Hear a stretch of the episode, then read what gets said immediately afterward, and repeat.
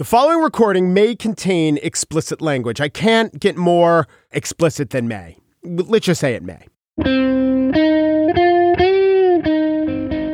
It's Friday, January 18th, 2019. From Slate, it's The Gist. I'm Mike Pesca, and it is the beginning of the end. Of course, we may have heard that before. This is the day that everything changed. We begin with the bombshell. The beginning of the end? The beginning of the end. The beginning of the end. The beginning of the end. The beginning of the end. The beginning of the end. That video assembled by Super Deluxe Supercuts. It does go on for quite some time in a similar vein.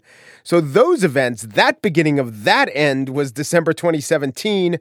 We've had other beginnings of other ends, the Comey firing, the first Mueller indictments that came down, the Manafort prosecution, even Charlottesville were all dubbed the beginning of the end. But this, what we're talking about here, is this report from BuzzFeed that Donald Trump pushed former lawyer Michael Cohen to testify.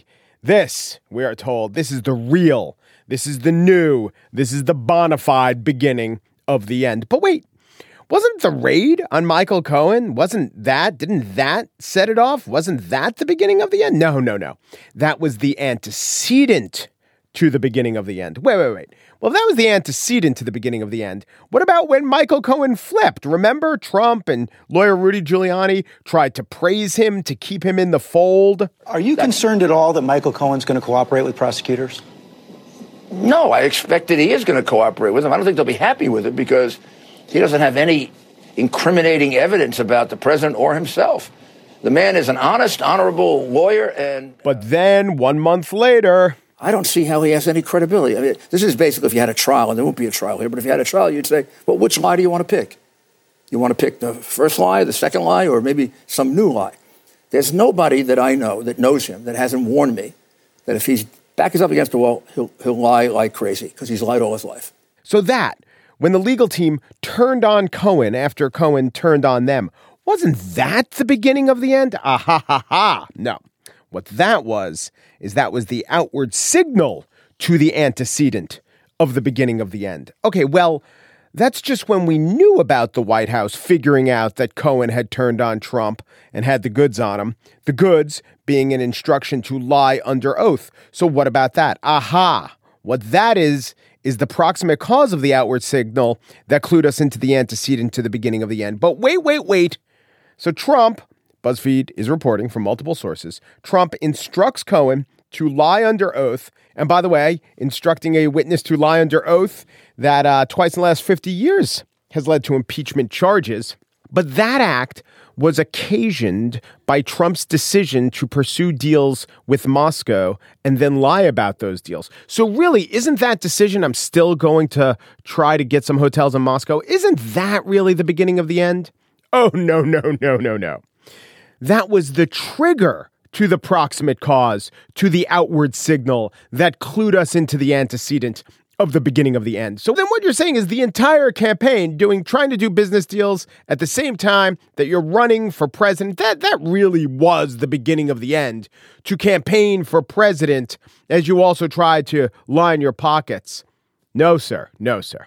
What that was is that was the necessary and sufficient condition that triggered the foundation for the proximate cause to the outward signal to the antecedent of the beginning of the end. I mean, but the guy's been trying to build in Moscow for years. I mean, look at the Miss Universe pageant. I mean, it, it's just hard to get our heads around that. Well, I personally like to think of that as the prequel to the triggering, to the foundation, to the proximate cause, to the outward signal, to the antecedent, to the beginning of the end. So you're saying this has all been baked in the cake for a while now. Yes, yes. What I'm saying is Trump needed to lose. The only way that he could pursue both his business interests in Moscow and the national interest was to never take an oath to act in the national interest. Yeah, that's what I'm saying him swearing on that Bible, vowing to act in any interest other than his own, that was the real beginning of the end. And by the way, what are we to think of a possible Pence administration? Can you even get your head around that? Let me give you a framework.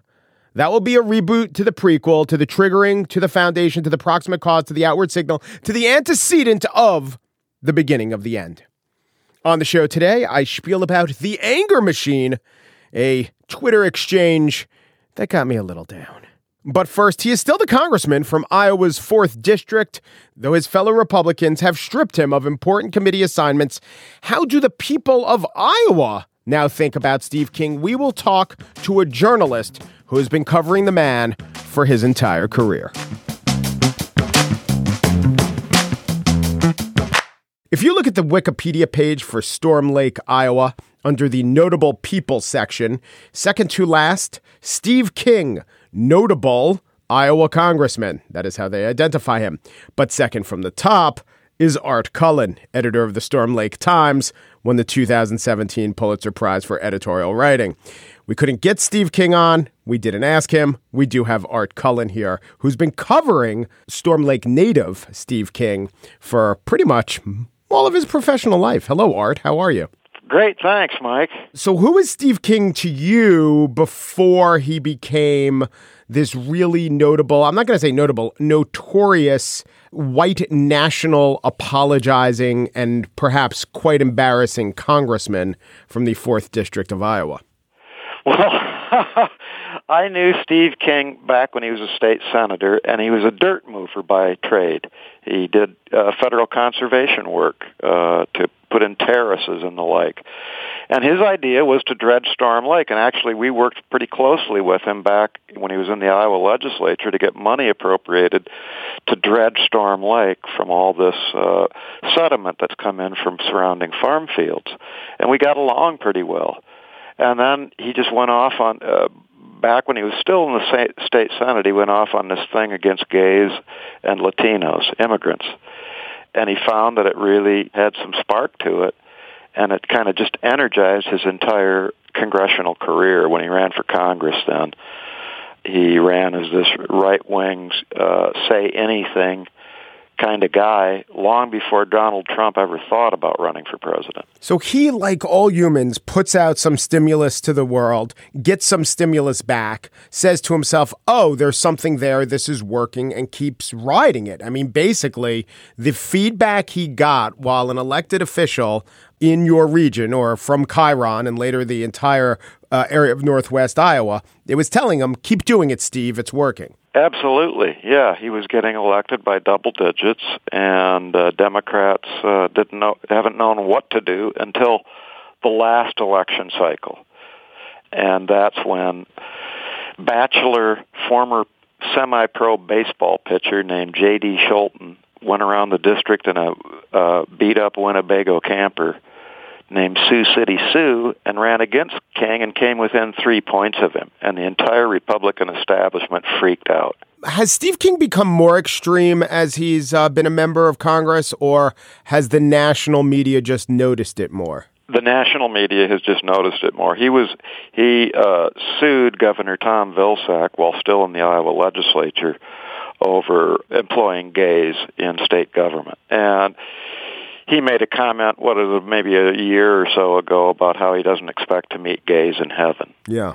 Now, you know, uh, Iowa has just come around to gay marriage in 2010, and and uh, you know, a lot of people, including President Obama's thoughts had changed on gay marriage, but Steve King has never changed, and uh, he was making disparaging remarks about Latinos, you know, 20 years ago and everybody just rolled with it because it was just Steve being Steve, the straight shooter. Yeah, yeah. Well, 20 years ago, it was also seen as this viable wedge issue that Republicans would use. And part of Karl Rove's strategy was to put it on the ballot to get people to come out and vote for his candidates. I mean, it was a totally different issue. And I don't know, maybe racial sensitivity was, but I was paying attention then. I think that I don't know. I think that if you said as many outright endorsements or quasi endorsements of white nationalism, even then it would have caused quite a kerfuffle. Or, or am I misremembering?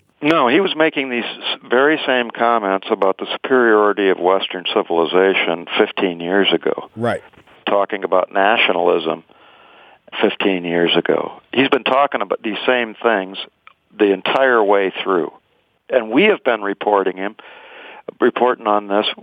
In our first endorsement, we called it our anti-endorsement. We've done it nine times now. It, the headline is always our anti-endorsement. We say we don't care if Attila the Hun is running against Steve King. Uh, we're for Attila the Hun. So, what do you think changed this time around such that he actually has been a bit punished by his own caucus? J.D. Scholten came within three points of him, and they said, okay, it's one thing to have a xenophobe race baiter in Congress or the White House for that matter. They're all over the Republican caucus. Tom Cotton, for one, and uh, Mitch McConnell for another. But uh, what changed is that J- that it, he apparently was so radical that J.D. Scholten nearly beat him. Mm-hmm. And this is a, a, a R plus 11 district. So that he, there's no way a Democrat should come within three points of a Republican here. So it's the electoral vulnerability that woke his own party up. And, exactly. And, and made him seem more like a liability than someone they had to countenance and live with. Right. And a lot of people think that Iowa is necessarily uh, racist because of Steve King or Northwest Iowa. And in fact, poll after poll shows that about three-fourths of voters in the 4th District support a legal pathway to citizenship and support full citizenship for Dreamers. So it's it's easy to say, oh, they they're just a bunch of racists out there, but in fact, there's a whole lot of other issues. Number one being abortion that drive Steve King's support. It's people around here really don't think he's racist. They appreciate the fact that he's flipping the bird to the power centers in New York, Hollywood, D.C., and because we've been we've been wanting to flip him the bird for the last since William Jennings Bryan was uh, running for president in 1896. Yeah, but there does come a time when, and and we've seen this. I mean, a lot of constituencies rally around an iconoclastic figure, and but then there comes a time when that figure becomes a source of embarrassment, and it's no longer cute, and the perception is, you know, he's reflecting poorly and inaccurately upon us. Has that gone on in your neighborhood, in your community? No, he Steve King has not broken into the Joe McCarthy sweat yet. We just interviewed uh, former Buena Vista County Republican chairwoman Carol Hunziker, and she thinks Steve King is the nicest guy in the world. He shows up to benefits for people who've had strokes or heart attacks, and uh, he gives American flags to fallen soldiers' families. Yeah. So they think he's just a really nice guy. Well, what you're painting is a picture of a person who's, for all his many flaws, is at least a decent retail politician. He's a very good retail politician. He should not be underestimated. The GOP elite found a candidate to put up against him by the name of a state senator named Randy Feenstra, uh, who's just as conservative. He says he's four square with Donald Trump, Feenstra does. And they gave him a $100,000 ante to play with and they're going to find it's going to take a lot more than $100,000 to unseat Steve King. Mm-hmm. So, how will this play out? Uh, does he have a power center? Does Feenstra have backers? How do you see this? Yes, Feenstra comes from a region of the state that is ultra conservative. Uh, it's populated by a lot of uh, very conservative Dutch Reform communities. And in that cluster of counties in the extreme northwest corner of the state, about 80% of the district's Republican vote comes from about five counties out of 39. And so it's very, very, very red up there. And they like Feenstra, but they also like King. Mm-hmm. So Feenstra is well known in that very extreme corner of the state, but he's not very well known throughout the rest of the district. And Steve King is much beloved by the Trump Republican base. This is Trump's party, not Randy Feenstra's party. But do you think the fact that, so let's say Feenstra and King will have mostly the same views and g- uh, commit to mostly the same votes, it's just that Feenstra will phrase his opinions more temperately than King. Does that help him or hurt him in your district? I think it hurts him because the reason people vote for Donald Trump and Steve King is because they'll blurt anything out that comes out of their mouth. They have no filter, and people love it. People love it when he takes on China, even if he's cutting two bucks off a bushel of soybeans that you're growing. But they like the fact that he's blunt and that he'll take a shotgun and point it right at your forehead. they consider that straight talk. And does there come a time when is, is it maybe a generational thing when they begin to think of what he says is not worth it or embarrassing? Yes, the time has come. Yeah. And uh, that three point spread tells me the time has come. And Tom Harkin, a former U.S. Senator from Iowa, and Berkley Bedell, a former very popular Democratic congressman from this district, won in 1974 after having uh, run previously. So they ran in 1972 and lost, came back in 74 and won in the Watergate wave. And uh, the same thing is going to happen here. Scholten lost narrowly in, in a midterm election. He's going to come back, and there's going to be uh, a reckoning because there's Iowa voters may accept anti-immigrant screeds, but they do not accept dishonesty and lying. And Trump is an inveterate liar, and King is wedded to him at the hip. Yeah. By the way, this is just a thought I had when he explained how he meant uh, in the quote to the New York Times how he meant that how did Western civilization become a dirty word, not how did white supremacy become a dirty word. I, to some extent, and not that he deserves any benefit of the doubt, but I kind of believed him because he hadn't he had known enough not to publicly champion the phrase white supremacy. He did some toe touches right, with nationalism, but I've never heard him say white supremacists are great, but he would always talk about Western civilization. And he's also used the word nationalism quite a bit, but he never says white nationalism. Right. So he knows he knows the dog whistles. He knows right. how to phrase it. So to some extent, I kind of thought that the quote that tripped him up, if he had a chance to look at it before it went out, he would yep. put in some periods or commas or make clear what he had meant. Yes, that's exactly right. And he's he's always been talking about Western civilization uh, as if the wheel had been invented in London, England, or something. Right. And he'll he has had public uh, photo ops with Latinos that he has helped through various problems through constituent service, and uh, to show that he's not anti-immigrant. And so that you know it confuses the picture for a lot of people who can't see through it. One last question or thing to talk about is knowing that Democrats don't like King, how vociferous should Democratic candidates be? How much of an issue should they make Steve King as they try to get the Democratic nomination first in Iowa? I think that, uh, to me anyway, that Steve King and Donald Trump personify today's Republican Party no matter what the spinmeisters want to put on it. And so I think it is important to take it on directly. And I think that's why Elizabeth, Elizabeth Warren launched her campaign here in Storm Lake because she wants to make a point about where Steve King is coming from. Her her announcements were all made in Steve King's front yard. Art Cullen is a Pulitzer Prize winning journalist and editor and co owner of the Storm Lake Times. And Art Cullen is also the author of Storm Lake, which uh, we interviewed him about a couple months ago. Art, thanks so much for doing this. Thank you, Mike. I appreciate it.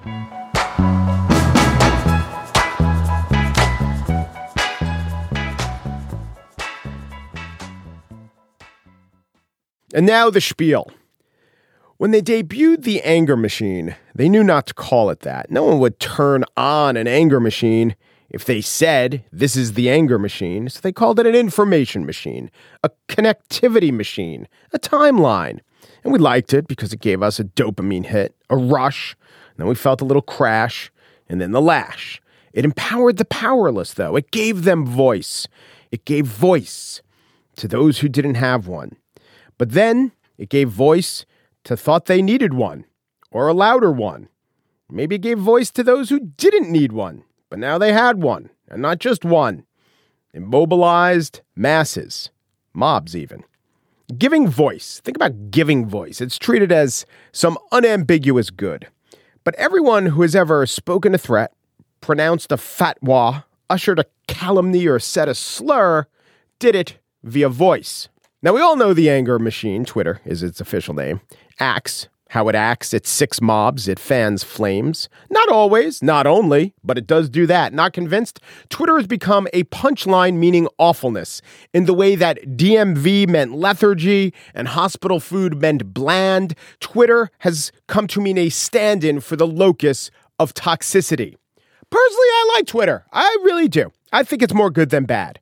If we sat and did a one of those dial surveys and we always dialed things on Twitter that were making us happy or things that weren't, I really do believe mine would mostly be in the happy range.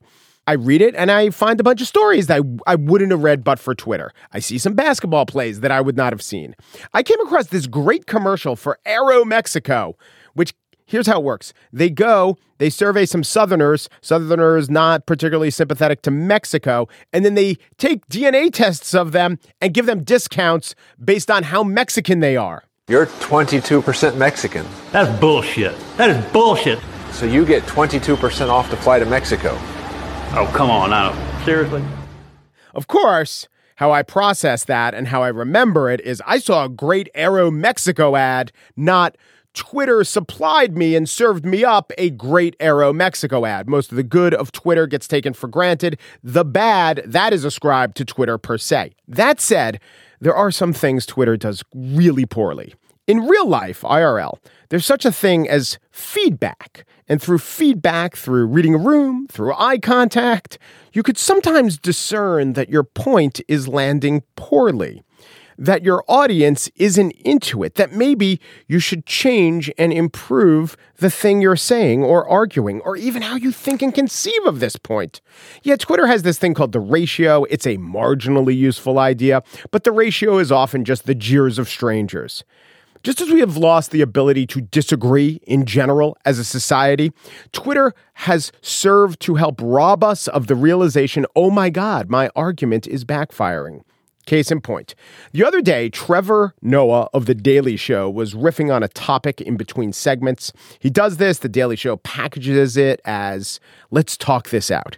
So, this subject was the casting of Bryan Cranston to play a paraplegic character in the film The Upside. Noah talked about the blowback in casting Cranston because Cranston's not disabled. Noah talked about how, as Cranston himself pointed out, the craft of acting depends on playing people not like yourself. I'm not gonna lie, my first instinct, because I love Bryan Cranston, I, my first instinct immediately, I was like, are you being serious? Like, God, come on, man, we're going too far now. I was like, you can't, like, the actors, actors are gonna act. You can't, like, the whole point of act, if we get everyone who is the thing to be the thing, then it's not acting, then it's just a thing, it's a documentary. Like, like, get the act, that's the whole point of acting. But the thrust of Noah's comments weren't saying that that is a good point or bad point, but saying that his eyes were opened a bit to a different perspective. He actually credited the anger machine. It turns out an actor in a wheelchair opined, you know, I never see good parts, this guy said. There are no good parts for characters in wheelchairs. And then every once in a while, one comes along, and guess what? It goes to Bryan Cranston. Because he, this actor in the wheelchair, he'll never be cast as an able bodied character. Because if you are a person in a wheelchair, and how many movies come along where the lead character is in a wheelchair? There's, there's virtually none. And I, I honestly, I, even myself, I was like, oh man, I have to try and understand that a little bit more. This is all fine as far as it goes. I personally think that a relatively huge Hollywood movie that depends on the casting of Bryan Cranston in the lead role to drive box office to get funding, that's not the place to fight this battle. And also, of all the Twitters, casting Twitter is not the most compelling Twitter to me. And by the way, there are lots of plays out there that cast disabled people. There was a version of The Glass Menagerie on Broadway that cast an actress with muscular dystrophy as Laurie. There was a version of Oklahoma that cast an actress who relies on a wheelchair as Ado Annie. I tell you how that was. But I couldn't get tickets. No one could. It's very, very good performance. So there is progress being made. In the meantime, I would say let us not freeze the production of films that use able bodied stars to play disabled characters. If the only way those films could exist on that level that we'd actually get to see them is to cast well known able bodied stars, because those are the stars we have. None of this so far, none of this is bad Twitter. But here's where the anger machine comes in. So a disabled activist took to Twitter. Her name is Annie Segarra, and she wrote Thread.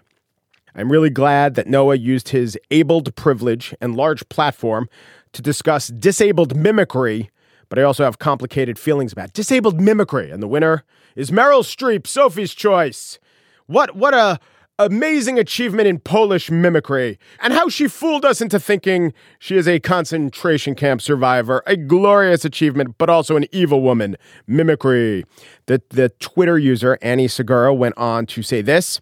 Your aha moment is oh, disabled people are diverse. Oh, disabled actors exist. Oh, disabled actors are not bad actors because they are disabled. Oh, a disabled actor has the same chances of being an amazing actor as an abled actor. I think what she's doing is putting words into Trevor Noah's mouth and thoughts in his head that I don't think he'd ever think. She continues. I get that these are real realizations for many, but I think it's important to try to have some respect for the dialogue, for the disabled activists already in the room. You're arriving late, and the tardiness has been a heavy burden. We've needed you to get in there for a while now. Well, he's here now. I guess not early enough. We have to have the right attitudes and we have to have them at the right times. Defined as when? I guess any time at exactly the same time that the person on Twitter chastising us adopted those views. Noah is literally what he did in this segment was he talked through this realization that he had. Perhaps he did so rhetorically as a proxy for others in the audience so that they would say, Oh, yeah, never thought of it that way, as he said those exact words. Maybe these people who are about to agree with you, maybe they need to be led a little bit. And there you have Segarra decrying the imperfection of this act, an act that could very well lead many people to agree with you. Segarra, identified as a YouTuber, intersectional activist, queer, disabled, Latinx, she slash they, is literally engaged in an act of anti empathy. Noah is trying to use his realization to spark the same in others who are an inch behind or six inches behind, but the activist who got there first is pulling up the ladder and saying too late. Now, the reason I know that this thread exists is because Twitter thrust it at me as a Twitter moment trending happening now sort of thing. Some human or algorithm made the choice that this perspective was one that needed to be shared, even though the same human or algorithm is constantly making a choice about what story will appeal to me now. Right now on my Twitter feed, this is the one that's supposed to be just for me. Quote, Grey's Anatomy fans were left devastated by the first episode of 2019. My reaction, just so you know, is Grey's Anatomy didn't go off the air in 2012. What what's this new is this a Sabrina reboot situation? Nope, it's just not a trend for me, guys. And neither is this tweet thread taking Trevor Noah to the woodshed for imperfection. It's not really worth any of my time.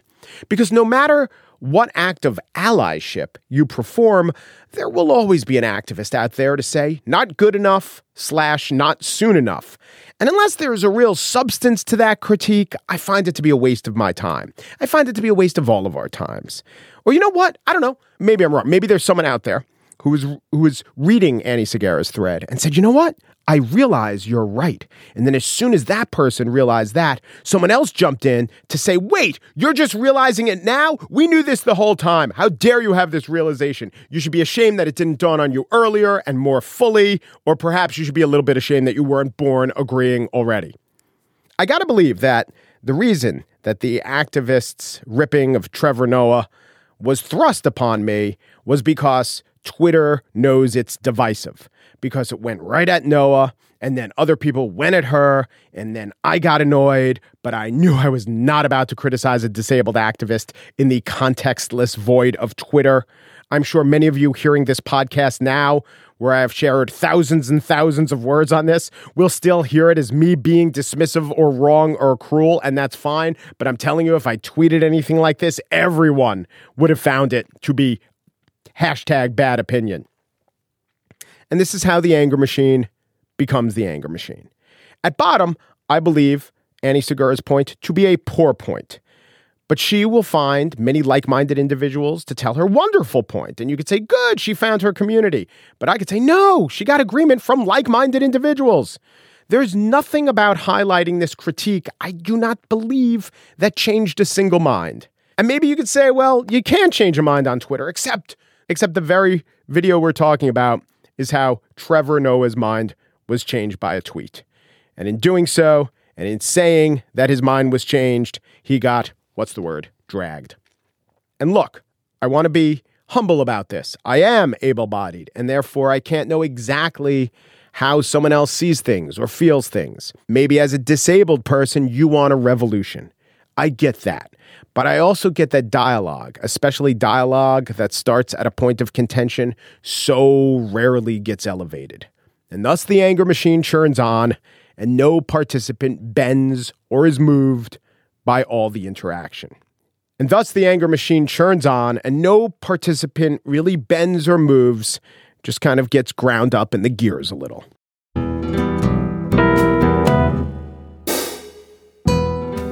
And that's it for today's show. Gist producers Pierre Bienaimé and Daniel Schrader wonder when did White Castle, when did White Chocolate, when did White Lines by Grandmaster Flash, when did those phrases become offensive? TJ Raphael, senior producer of Slate Podcasts, answers 1975, 2005, and 1983. The gist twice as sweet as sugar, twice as bitter as salt, and if you get hooked on us, baby, it's nobody else's fault. Freeze rock, um Peru, de Peru, du Peru, and thanks for listening thank you